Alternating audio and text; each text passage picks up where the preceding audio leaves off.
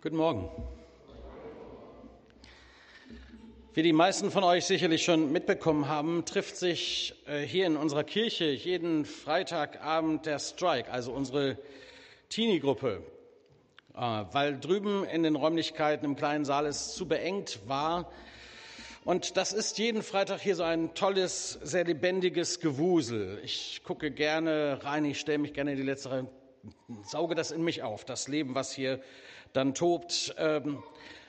130 ähm, bis 150 junge Leute zwischen 12 und 20 plus Mitarbeiter, die hier einen altersgerechten Gottesdienst feiern. Da ist dann auch so richtig eine Lobpreiszeit, eine sehr lebendige. Da wird Wort Gottes verkündigt.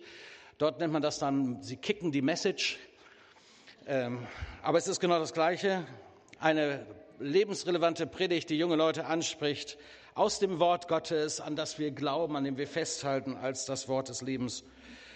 Und dann gibt es auch Austausch in Kleingruppen, nicht jeden Freitag, aber dann immer wieder. Und dann sind überall kleine Gruppen mit Gruppenleitern unterwegs und tauschen aus, reden über das, was sie gehört haben, beten miteinander. Eine ganz spannende, lebendige Sache. Und äh, wer dann auch nachher noch bleiben will, kann auch noch essen und trinken und abhängen und Tischtennis spielen und einfach Zeit, Gemeinschaft erleben. Also so ein richtig volles, tolles Freitagabendprogramm. Jetzt bekam ich am Freitagabend eine SMS von einer Mitarbeiterin, die aus ihrer Kleingruppenzeit mir Folgendes äh, berichtete, das zum Teil lustig, zum Teil auch äh, nachdenkenswert fand. Da hat doch tatsächlich einer der Teenies gefragt, was sind denn das da eigentlich für Dinger da vorne? Also die Dinger da. Was sind diese Dinger?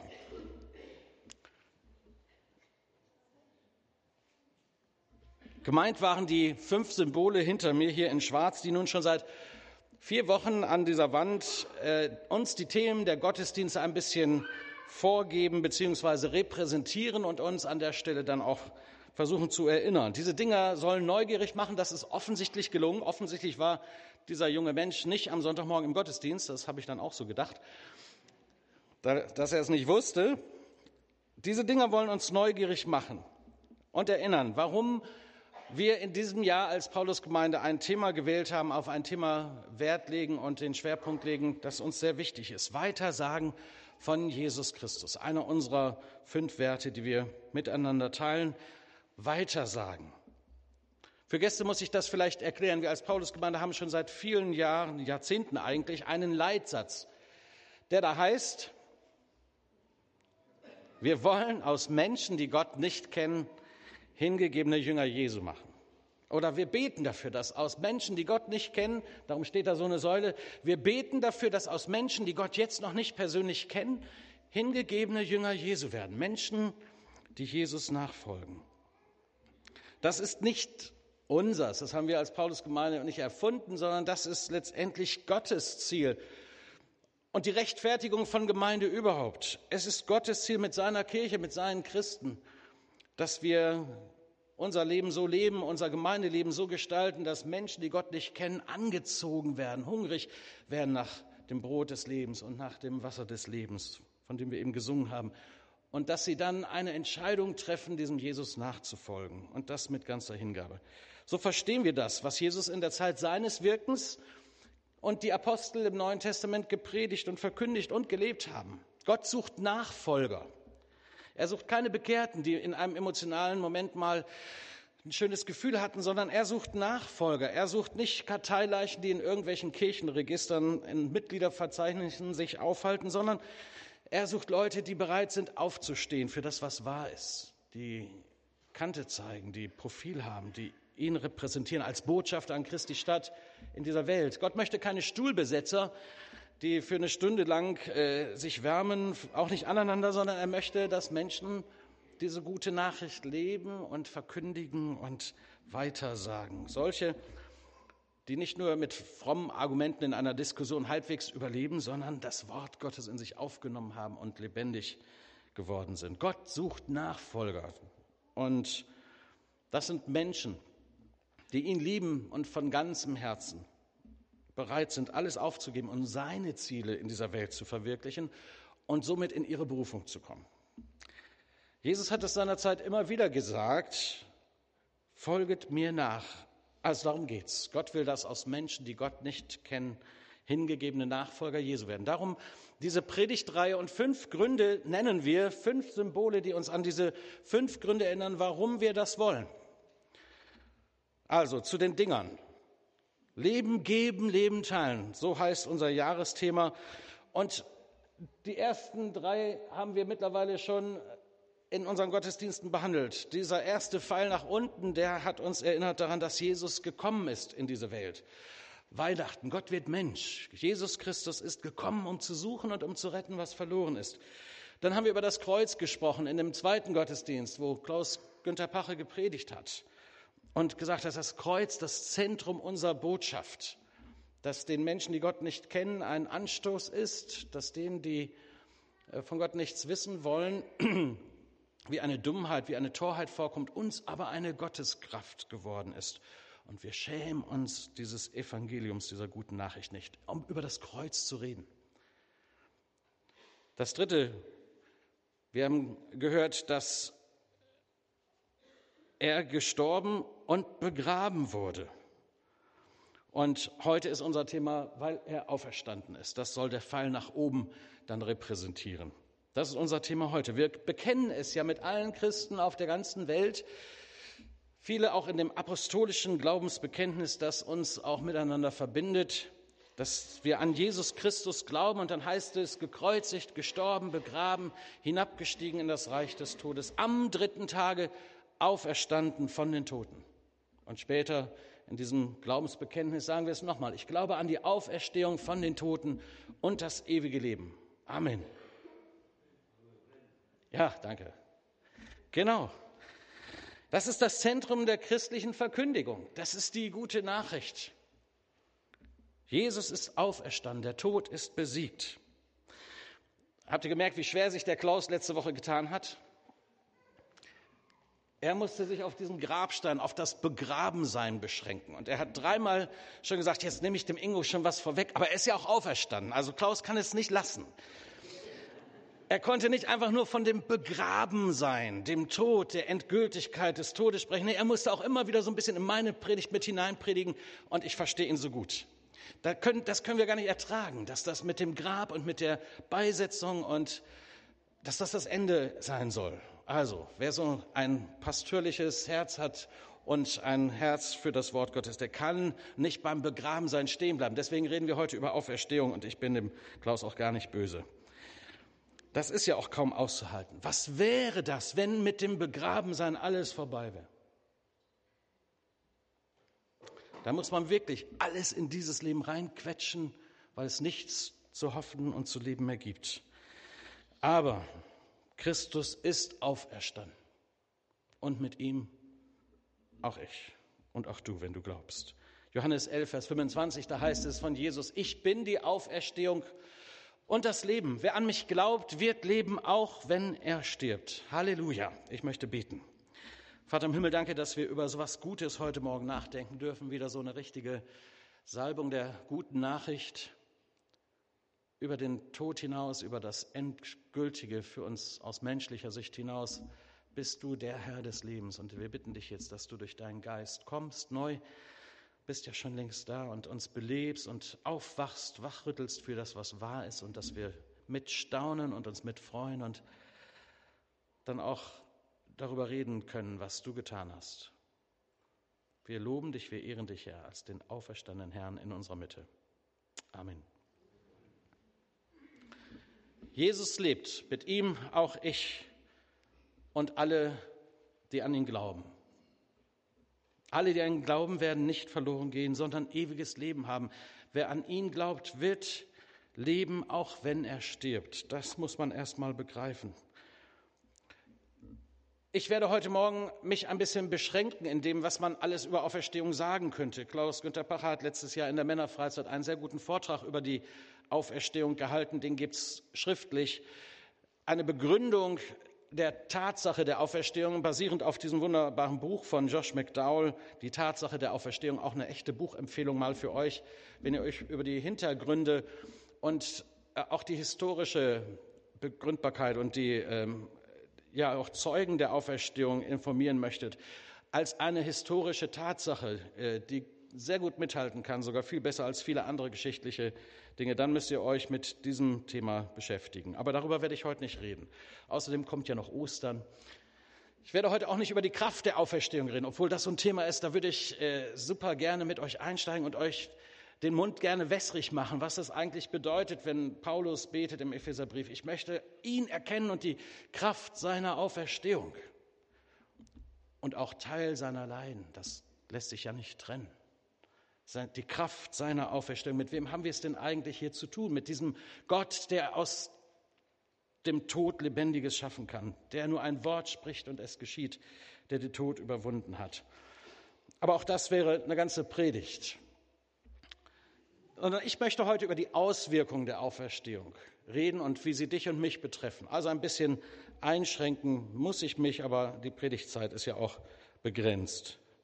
Wir waren vorgestern in Hannover, vielmehr ich war die ganze Woche in Hannover zu diesem Willow Creek Kongress mit einem Vorkongress äh, beim, am Tagesseminar, das ich miterlebt habe. Und das war ganz fantastisch, als wir am Eröffnungstag, am Donnerstag mit fast 10.000 Leuten in dieser TUI Arena in Hannover gesungen haben, ich weiß, dass mein Erlöser lebt. Also das, äh, wenn ich jetzt noch dran denke, kriege ich wieder eine Gänsehaut. Das war ein echtes Erlebnis. Das war so ein Vorgeschmack vom Himmel. Zehntausend Menschen aus allen Kirchen und äh, geistlichen Richtungen, charismatisch, pfingstlich, evangelikal, katholisch, evangelisch. Menschen, die Jesus lieb haben und die Gott nachfolgen und in diesem Glauben vereint sind, dass wir wissen, dass unser Erlöser lebt und dass wir leben werden mit ihm. Das war etwas ganz Faszinierendes, dieses Wissen darum, ja, mein Erlöser lebt und wer an Jesus glaubt, wird leben. Das war schon so ein bisschen wie Himmel. Und dann werden es noch viel, viel mehr sein. Ich habe natürlich schon sehr früh über Auferstehung gehört, aber so richtig begriffen oder erwischt hat mich das, als ich damals während meines Studiums im Sommer immer Reiseleiter für eine christliche Reiseorganisation war aus der Schweiz und wir unter anderem auch Reisen in Israel und Ägypten angeboten haben. Und da war ich mit Gruppen und äh, mein allererster Besuch am Gartengrab in Jerusalem, ob das nun wirklich das Grab ist, ne, die konkurrieren ja mit der Grabeskirche und wer weiß es schon so genau, aber im Gartengrab hat es mir besser gefallen kann ich es mir besser vorstellen. Aber auch das war völlig unwesentlich, sondern die Begegnung mit der holländischen Christin, die uns in ihrer dann auch sehr charmanten Ausdrucksweise ähm, erzählt hat von der Auferstehung. Sie wusste ja gar nicht, dass wir eine christliche Gruppe waren. Sie macht da die Führung und egal wer kommt und sie redet oder hat gesprochen mit einer Überzeugung und einem Funkeln in den Augen von der Auferstehung von Jesus und äh, hat Bibelstellen zitiert und einfach es so ganz selbstverständlich, aber so gesalbt, würde ich fast sagen, und lebensschaffend, lebensstiftend gesagt, dass ich sage, ja, er ist wahrhaftig auferstanden. Jetzt kann ich es auch so richtig glauben. Gott hat diese Frau gebraucht und denke mal, vielen ging es ähnlich. Und sie sagte dann auch so etwas salopp, sonst macht doch alles andere keinen Sinn. Und auch damit hat sie letztendlich auf den Punkt gebracht, was wofür Paulus viele Sätze braucht. Aber die möchte ich auch mit euch lesen, denn das ist so die zentrale Bibelstelle, die etwas zu sagen hat über die Auswirkungen der Auferstehung Jesu von den Toten und im Glauben an die Auferstehung. Die dürft ihr jetzt mitlesen. In euren Flyern, der verteilt worden ist, ist der Text abgedruckt. Es war zu viel für die Folien hier, dann hättet ihr es ohnehin nicht lesen können. Und ich möchte anders als im Flyer mit Vers 11 beginnen, weil Paulus das hier so ein bisschen einführt oder überleitet von dem, was er schon gesagt hat. Vers 11 schreibt er im Übrigen, ist die Botschaft, die wir verkünden, ob ich das nun tue oder die anderen Apostel, immer dieselbe. Und diese Botschaft ist es auch, die ihr im Glauben angenommen habt. Er schreibt also den Christen in der Stadt in Korinth. Und jetzt geht es um die Auferstellung. Christus wird somit als der verkündet, den Gott von den Toten auferweckt hat. Wie können da einige von euch behaupten, eine Auferstehung der Toten gibt es nicht? Angenommen, es gibt wirklich keine Totenauferstehung, dann ist auch Christus nicht auferstanden. Und wenn Christus nicht auferstanden ist, ist es sinnlos, dass wir das Evangelium verkünden. Und es ist sinnlos daran zu glauben. Und nicht nur das, wir stehen dann als falsche Zeugen da. die Lutherbibel sagt, als Lügner. Wir stehen als falsche Zeugen da, weil wir etwas über Gott ausgesagt haben, was nicht zutrifft. Wir haben aber bezeugt, dass er Christus auferweckt hat. Aber wenn es stimmt, dass die Toten nicht auferweckt werden, hat er das ja gar nicht getan. Um es noch einmal zu sagen, wenn die Toten nicht auferstehen, ist auch Christus nicht auferstanden. Und wenn Christus nicht auferstanden ist, ist euer Glaube eine Illusion. Die Schuld, die ihr durch eure Sünden auf euch geladen habt, liegt dann immer noch auf euch. Und auch die, die im Glauben an Christus gestorben sind, sind dann verloren. Wenn die Hoffnung, die Christus uns gegeben hat, nicht über das Leben in der jetzigen Welt hinausreicht, sind wir bedauernswerter als alle Menschen. Also, um es kurz zu sagen, mit meiner holländischen Schwester am Gartengrab in Jerusalem, dann ist alles sinnlos. Dann hat alles Beten keinen Wert. Dann ist das nur eine Selbsttröstung dann hat alles Bibellesen keinen Wert, weil das ist dann nicht Wort des Lebens. Dann kann man die Bibel getrost in die Tonne treten. Dann hat alles Gottesdienstfeiern keinen Wert, weil warum soll man einen Gott feiern, der tot ist? Dann ist es doch nur tote Religion. Dann hat alles gemeinschaftliche Austausch nichts mehr wert als eine Selbsthilfegruppe, weil Gott ist ja nicht da. Und mit der Realität der Kraft Gottes und dem, was die Auferstehung an Wahrheiten freigesetzt hat, ist es vorbei. Und es gäbe keine Hoffnung. Und da könnt ihr schon lesen, es geht um die Hoffnung. Und letztendlich, glaube ich, ist das etwas, was diese Welt braucht, weil er auferstanden ist. Darum reden wir, weil er wahrhaftig auferstanden ist. Darum singen wir, weil er auferstanden ist können wir über das, was wir erleben, sehen oder auch in der Vergangenheit gesehen und erlebt haben, hinausgucken, weil er auferstanden ist. Schweigen wir nicht, dürfen wir nicht schweigen. Leben geben, Leben teilen, weil er auferstanden ist. Und wir möchten euch ermutigen, von der Hoffnung zu reden, die in euch ist. Denn diese Hoffnung ist real. Hoffnung. Noch einmal Vers 19. Wenn die Hoffnung, die Christus uns gegeben hat, nicht über das Leben in der jetzigen Welt hinausreicht, sind wir bedauernswerter als alle anderen Menschen. Denn die haben dann wirklich hier ins Leben investiert und haben alles rausgeholt, was man rausholen kann. Und machen sich keine Gedanken über Gebote, über Ethik, über Werte, über den anderen achten und was nicht alles. Dann haut man es einfach raus und lebt, so wie viele ja auch leben, weil sie keine Hoffnung haben. Aber, liebe Brüder und Schwestern, wenn du Jesus kennst, wenn er dann Herr ist, dann hast du Hoffnung und dann haben wir eine Geschichte zu erzählen. Und dann haben wir viel, viel mehr Zeit, als wir denken, um Leben zu erfahren und Leben zu entdecken. Auch eine ganz andere Qualität von Leben. Wir haben Hoffnung.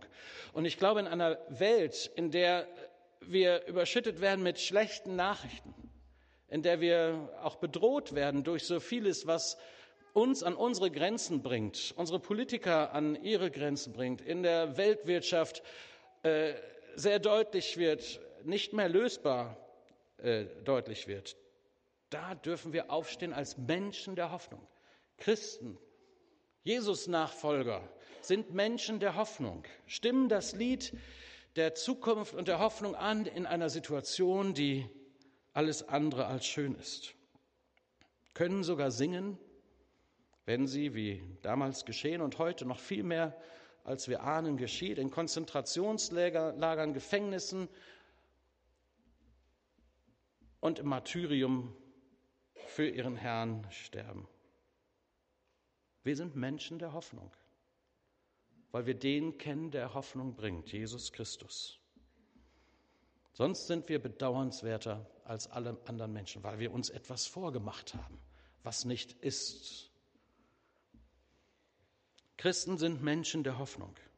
Die Auferstehung verkündet Hoffnung in das Leben hinein und über das Leben hinaus. Keine Vertröstung nur auf den Himmel, sondern jetzt und hier auch schon berechtigte, begründete Hoffnung. Die liegt zum Beispiel darin, dass Jesus sagt, ich bin bei euch alle Tage.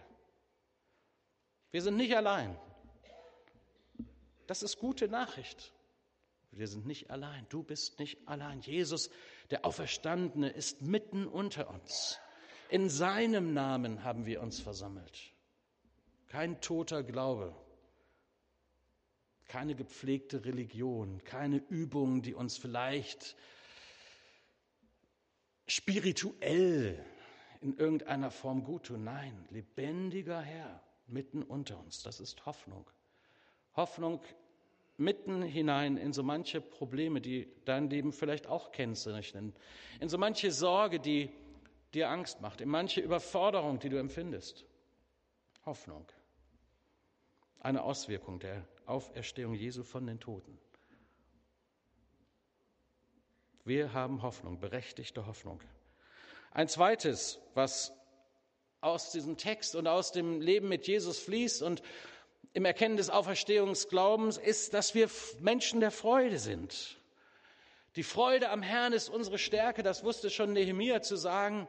Und selbst der Paulus, der im Knast in der Stadt Philippi sitzt, schreibt sein, oder in, in der, im Knast ist und den Menschen in der Stadt Philippi schreibt, so muss man sagen, der kann einen Brief, eine Epistel der Freude schreiben. Das ist das Thema seines Briefes, obwohl er nicht weiß, komme ich hier noch raus und werde ich das hier überleben, was mir angetan wird in dieser äh, Gefängniszeit. Freut euch im Herrn alle Wege und abermals sage ich, freut euch, lasst eure Gebete mit Danksagung vor Gott kund werden. Und der Friede Gottes, der höher ist als alles Verstehen, bewahre eure Herzen und Sinne in Christus Jesus. Da ist Freude mitten im Leid, da ist Lobpreis, der die Ketten sprengt. Da ist ganz viel Positives, mitten in großer Dunkelheit und Bedrohung. Letzte Woche äh, hatten wir Gäste aus der Willow Creek Gemeinde äh, in Chicago hier bei uns und wir sind im Anschluss an den Gottesdienst, haben wir sehr lecker gegessen. Liebe Freunde aus der Gemeinde haben für uns gekocht und dann sind wir in der Innenstadt gewesen und haben auch den Dom unter anderem besucht mit einer Reiseführerin, anderthalb Stunden Bremen in der Innenstadt und dann waren wir im Dom und saßen da und die Führerin ist ein komischer Name, die, wie nennt man das denn? Touristenbegleiterin. Ähm, wie heißt das denn? Stadtführerin, ja, genau. Die, die setzte sich dann dahin und sagte, ja, und so war ja mal katholisch. Jetzt, ich bin ja froh, dass ich katholisch bin, sagt sie. Wir können wenigstens beichten. Und dann musste ich ja doch ins Wort fallen, sage ich, das können wir auch. Wir brauchen nur keine Maria, keine Heiligen. Wir können direkt zu Jesus gehen, nicht? Ja. Ähm, das habe ich dann für die Amis auch noch übersetzt. Dann lachten die ganz laut. Es war im Dom zu hören und dann kam eine Domführerin. Ich sagte, warum lachen Sie denn hier? Christen dürfen sich ja nicht freuen. Also habe ich gesagt, Entschuldigung, wir freuen uns, weil wir die Auferstehung von Jesus Christus feiern und leben. Dann guckte meine Führerin da schon wieder, die Stadtführer schon wieder ganz komisch und die Domführerin sagt, ach, dann ist in Ordnung.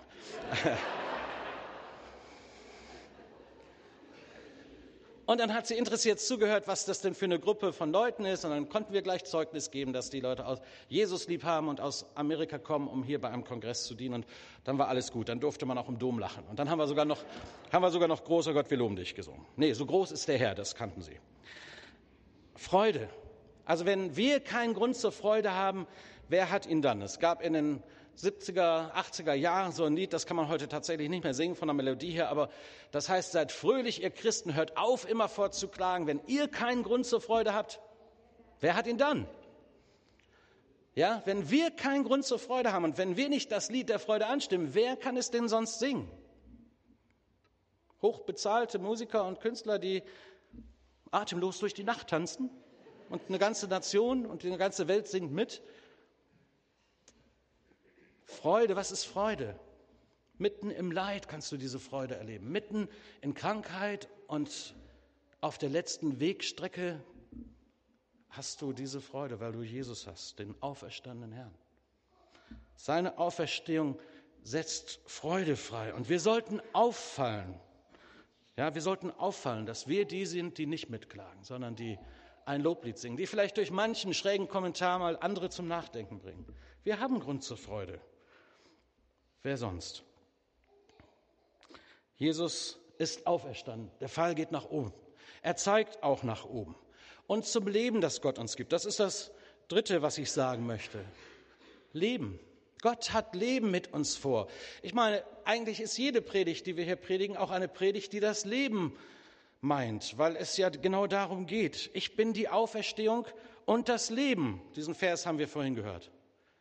Johannes 11, Vers 25. Ich bin die Auferstehung und das Leben. Wer an mich glaubt, der wird leben, auch wenn er stirbt.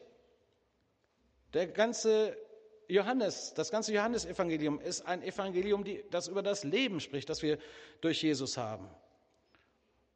Und in seiner Auferstehung, in seiner Überwindung des Todes wird es erst recht deutlich. Er ist nicht nur begraben, nein, er ist von den Toten auferstanden. Christus, der Herr, ist auferstanden.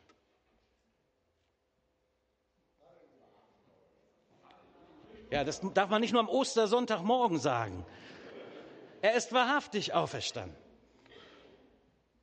Der Herr ist auferstanden und wir dürfen das feiern. Wir dürfen das Leben feiern. Das kann man Leben nennen, wenn man Jesus dabei hat. Alles andere ist eine Mogelpackung. Da steht Leben drauf und ist nicht Leben drin. Und auch die Erfahrung haben viele von euch gemacht. Ihr wisst, dass ich zweieinhalb Jahre im Gefängnis in Süddakota, im Hochsicherheitsgefängnis gearbeitet habe und ich durfte dort den Insassen von Jesus erzählen. Und viele sind zum Leben hindurchgedrungen, das Jesus ihnen schenkt. Und die werden wir in der Ewigkeit wieder treffen.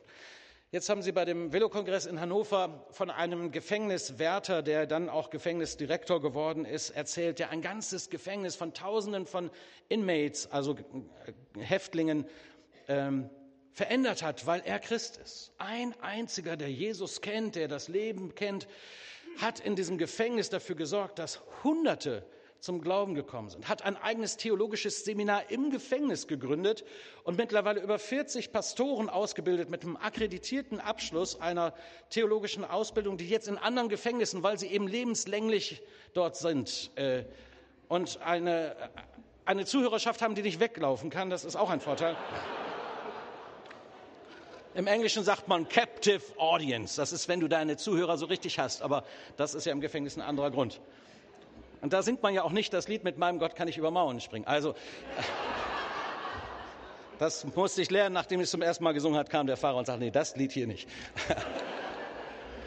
nee, mal im Ernst. Wir haben einen kleinen Film gesehen und ich hoffe, ich kann ihn euch irgendwann mal zeigen. Das, da, da kriegt ihr Gänsehaut. Hunderte von Insassen, die zum Teil drei bis viermal lebenslänglich da sitzen, also da sterben werden aber die mit, so wie wir in der Lobpreiszeit vor Gott stehen, mit Tränen in den Augen über die Amazing Grace, über die Gnade Gottes und das Leben, das Gott ihnen hinter den Gefängnismauern geschenkt hat. Es gibt keine hoffnungslosen Fälle für Gott. Leben findest du überall da, wo Jesus ist. Und der macht keinen Halt vor Gefängnissen und vor dem allerschlimmsten Sünder. Während dieses Kongresses hat Leo Bigger Pastor der ICF in Zürich äh, einen Vortrag gehalten und gesagt, alle, die ihr durch einen anderen Menschen zu Jesus geführt worden seid, durch einen Freund, durch einen Verwandten, der euch mit in die Gemeinde genommen hat, macht doch mal euer Handy das Licht an. Also bei den neuen Telefonen kann man ja Licht anmachen, da ist also noch eine Taschenlampe drin. Und die, die ganze Veranstaltungshalle mit 10.000 Leuten war, war dunkel. Und da hieß es, wenn du durch einen Menschen zum Glauben gekommen bist, der dich mitgebracht hat, dann mach mal deine Taschenlampe an, dein Handy Licht. Und das war wieder so ein Gänsehautmoment. Sieben, acht, neuntausend Taschenlampen gingen an. Fast alle, die in dieser Halle waren, sind durch einen anderen Menschen mitgebracht worden und zum Glauben geführt worden. Und wenn ich dann immer unsere 120 Zettel da auf der Litfaßsäule sehe, Menschen, die Gott nicht kennen, für die wir beten, für die wir in diesen Wochen und Monaten in diesem Jahr in besonderer Weise eintreten wollen, dann habe ich Hoffnung, dass da denen auch ein Licht aufgeht. Und dann wünschte ich mir, wir könnten verdunkeln und das auch mal machen hier. Ein beeindruckendes Bild, wenn plötzlich so viele tausend Lampen angehen und jeder einzelne Lichtstrahl dir sagt, einer war mutig genug, mir von dem Leben, das Jesus schenkt, weiterzusagen. Einer nach dem anderen. Ist das gut? Das ist so spannend. Die Schüler einer zwölften Klasse haben im Fach Religion einmal folgendermaßen formuliert, also sich Gedanken über die Auferstehung gemacht und Folgendes formuliert. Die Auferweckung Jesu ist für uns Christen der Schlüssel für das Vertrauen darauf, dass für uns mit dem Tod nicht alles aus ist. Der Tod hat für uns nicht das letzte Wort. Das macht auch in diesem Leben gelassen. Man muss nicht immer recht haben. Man muss nicht meinen, man würde hier auf Erden etwas verpassen und zu kurz kommen. Dann kann man in vielen Situationen den Ball flach halten und fünf Grade sein lassen. Und man kann sich, wenn man selbst vom Leid und von Krankheit getroffen ist, sicher sein, das Eigentliche kommt erst noch. Leben. Ich möchte euch jetzt einen kleinen Clip zeigen von einer jungen Frau, 16 Jahre war sie, als sie den produziert hat. Und ich musste so denken, junge Leute, die Jesus kennengelernt haben und die etwas von dem Leben, das Jesus schenkt, verstanden haben, können uns großen, erwachsenen, langgedienten immer noch was sagen, etwas mitgeben. Diese Form der äh, Mitteilung nennt man modern Poetry Slam, aber das soll euch nicht irritieren. Das ist letztendlich nur ein Text, der mit einer Musik unterlegt ist. Und hört doch mal zu, was diese 16-Jährige ihrem Herzen zu sagen hat. Überschrieben, hey Herz, hör mal zu. Hey Herz, wir hören mal Toni. Hey Herz, ich wollte nur mal ein bisschen quatschen, weil mich da etwas belastet. In den letzten Tagen, Wochen, Jahren habe ich dich mehr er als mit mir getragen. Ich habe dich lange ignoriert und ging dir aus dem Weg. Zugegeben, es war mir unangenehm, dich anzusehen, anzusprechen, aus Angst, es könnte meine Welt zerbrechen, die doch auf so zittrigem Boden stand. In manchen stillen Phasen hörte ich dich durch dein Schlagen meine Taten hinterfragen, konnte das kaum ertragen, schaffte es deine Klagen wegzujagen, wegzusperren, ihnen den Rücken zuzukehren und so zu tun, als gäbe es sie nicht. Viel zu oft verschloss ich meine Augen vor dem Licht, was mir Leid offenbarte, die Ohren vor den Schreien, die der Schmerz in sich hatte, und den Mund davor, die Wahrheit zu sagen. Aber so geht das nicht weiter. Jeden Tag dieselbe Leier, jeden Tag weiß ich, was zu tun ist, aber tu es nicht. Bin zu bequem, einmal aufzustehen, rauszugehen und der Wahrheit ins Gesicht zu sehen. Du sagst auf, Worte müssen Taten folgen. Stattdessen verbringe ich lieber Zeit mit Zeitvergeuden. Ich gebe mich zufrieden mit abgekauten Phrasen, die mein Mund nur wiederholt. Kaue auf Worten und Sätzen so leer und so hohl, dass sie meinen Hunger nicht stillen, aber dafür runtergehen wie Öl. Doch eigentlich ist mir das auch egal, weil ich keine Energie brauche, wenn ich eh nur Energie spare. In meinem Kopf wollte ich nicht wahrhaben, dass ich durch menschliche Wege wohl nie richtig verstehe, wie ich das Glück greife, von dem ich oft hörte, aber nur selten etwas spürte. Bis mich ein Vers berührte, da heißt es, das Leben der Menschen, die auf Gott hörten, gleiche dem Sonnenaufgang. Es würde heller und heller, bis es völlig Tag geworden ist, und plötzlich schäme ich mich als Christ weil ich viel öfter Sonnenuntergänge als Sonnenaufgänge miterlebe, weil ich zu müde bin, früh aufzustehen, um einen Sonnenaufgang anzusehen, weil mir klar wird, dass ich zu viel rede, ohne zu verstehen, worum es wirklich geht, dass ich gerne sage, Gott ist groß und Gott wird's schon richten, ohne mich zu bemühen, einmal selber Streit zu schlichten, statt etwas abzugeben, nur Ausreden von mir gebe und mich bemühe, meinen Glauben so unerkannt wie möglich auszuleben. In einer Welt, in der ich versuche, nicht anzuecken, versuche ich Dinge zu erreichen, indem ich mich verstecke und meinen Glauben mit mir schleife. Erwarte von anderen, dass sie Dinge tun und beweisen, während ich sämtlichen Fragen und Nöten ausweiche, um mich schließlich nur selber zu bemitleiden. Hey Herz, hörst du noch zu? Was ich sage, ist wichtig, weil ich glaube zu begreifen, dass es nichts bringt, meinen Glauben lahm hinter mir herzuschleifen, wenn ich ihn nicht lebe, wenn ich nicht aufstehe und mir ein Beispiel an Jesus nehme. Wenn ich mich Christ nenne, steckt darin ein Teil von Jesus Christus, ein Name, bei dem ich aufhorchen muss und der von mir verlangt, meinen Retter auf Erden zu repräsentieren, auf ihn zu schauen und selber etwas zu riskieren, um dann was zu bewirken, etwas dafür zurückzugeben, was er für mich gab, als er auf Golgatha in Tod unter großen Schmerzen starb und nach drei Tagen auferstand aus dem geschlossenen Grab. Und Gebete versetzen Berge, und Glauben bewirkt Wunder, und Vertrauen ist wirklich wichtig. Aber oft geht dabei das Entscheidende unter und wir begeben uns in eine Ohnmacht, in der wir ständig von der eigenen Schuld reden und dabei vergessen, dass Gott fähig ist, durch uns was zu bewegen. Ich fange an, selber in der Bibel zu lesen, anstatt bloß anderen nachzureden. hinterfrage meinen Glauben und fange dabei an zu staunen, weil ich merke, dass es da so viel Großes gibt, was ich nicht wusste oder längst vergaß. Ich will mein Glück erreichen, indem ich anderen zu ihrem verhelfe, erlebe meinen Sonnenaufgang, während ich anderen in der Nacht vom Tag erzähle. Hey Herz, du fragst dich sicher, was das soll. Aber die Erkenntnis an sich ändert nichts, wenn ich sie nicht mit dir teile. Sie in dich hineinschreibe, eine Liste, die mir mit Gottes Hilfe den wahren Weg zum Glück leitet. Ich will mehr geben und nicht länger auf später warten, will Ziele haben, für die sich das Einsetzen lohnt, mich anderen öffnen und zeigen, dass Jesus in mir wohnt. Ich höre auf, mich ständig mit anderen zu vergleichen und fange an, schlicht und einfach dankbar zu sein, will anderen vergeben und lasse Liebe in dich, mein Herz hinein. Hey Gott, ich wollte nur mal ein bisschen quatschen und will versuchen, in den nächsten Tagen, Wochen, Jahren aus diesen Worten wirkliche Taten zu machen.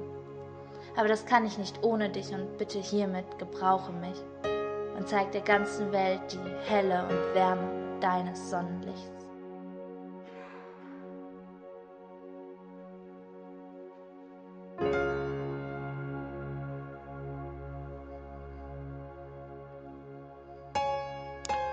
Habe das jetzt schon öfter gesehen und bin immer wieder berührt, wie so ein junger Mensch so eine Tiefe und eine Ehrlichkeit auch an den Tag legt. Und letztendlich steht in ihrer Hey Herz Bespiegelung auch eine Aufforderung an dich und an mich, so empfinde ich es zumindest, und zwar, dass wir aufstehen.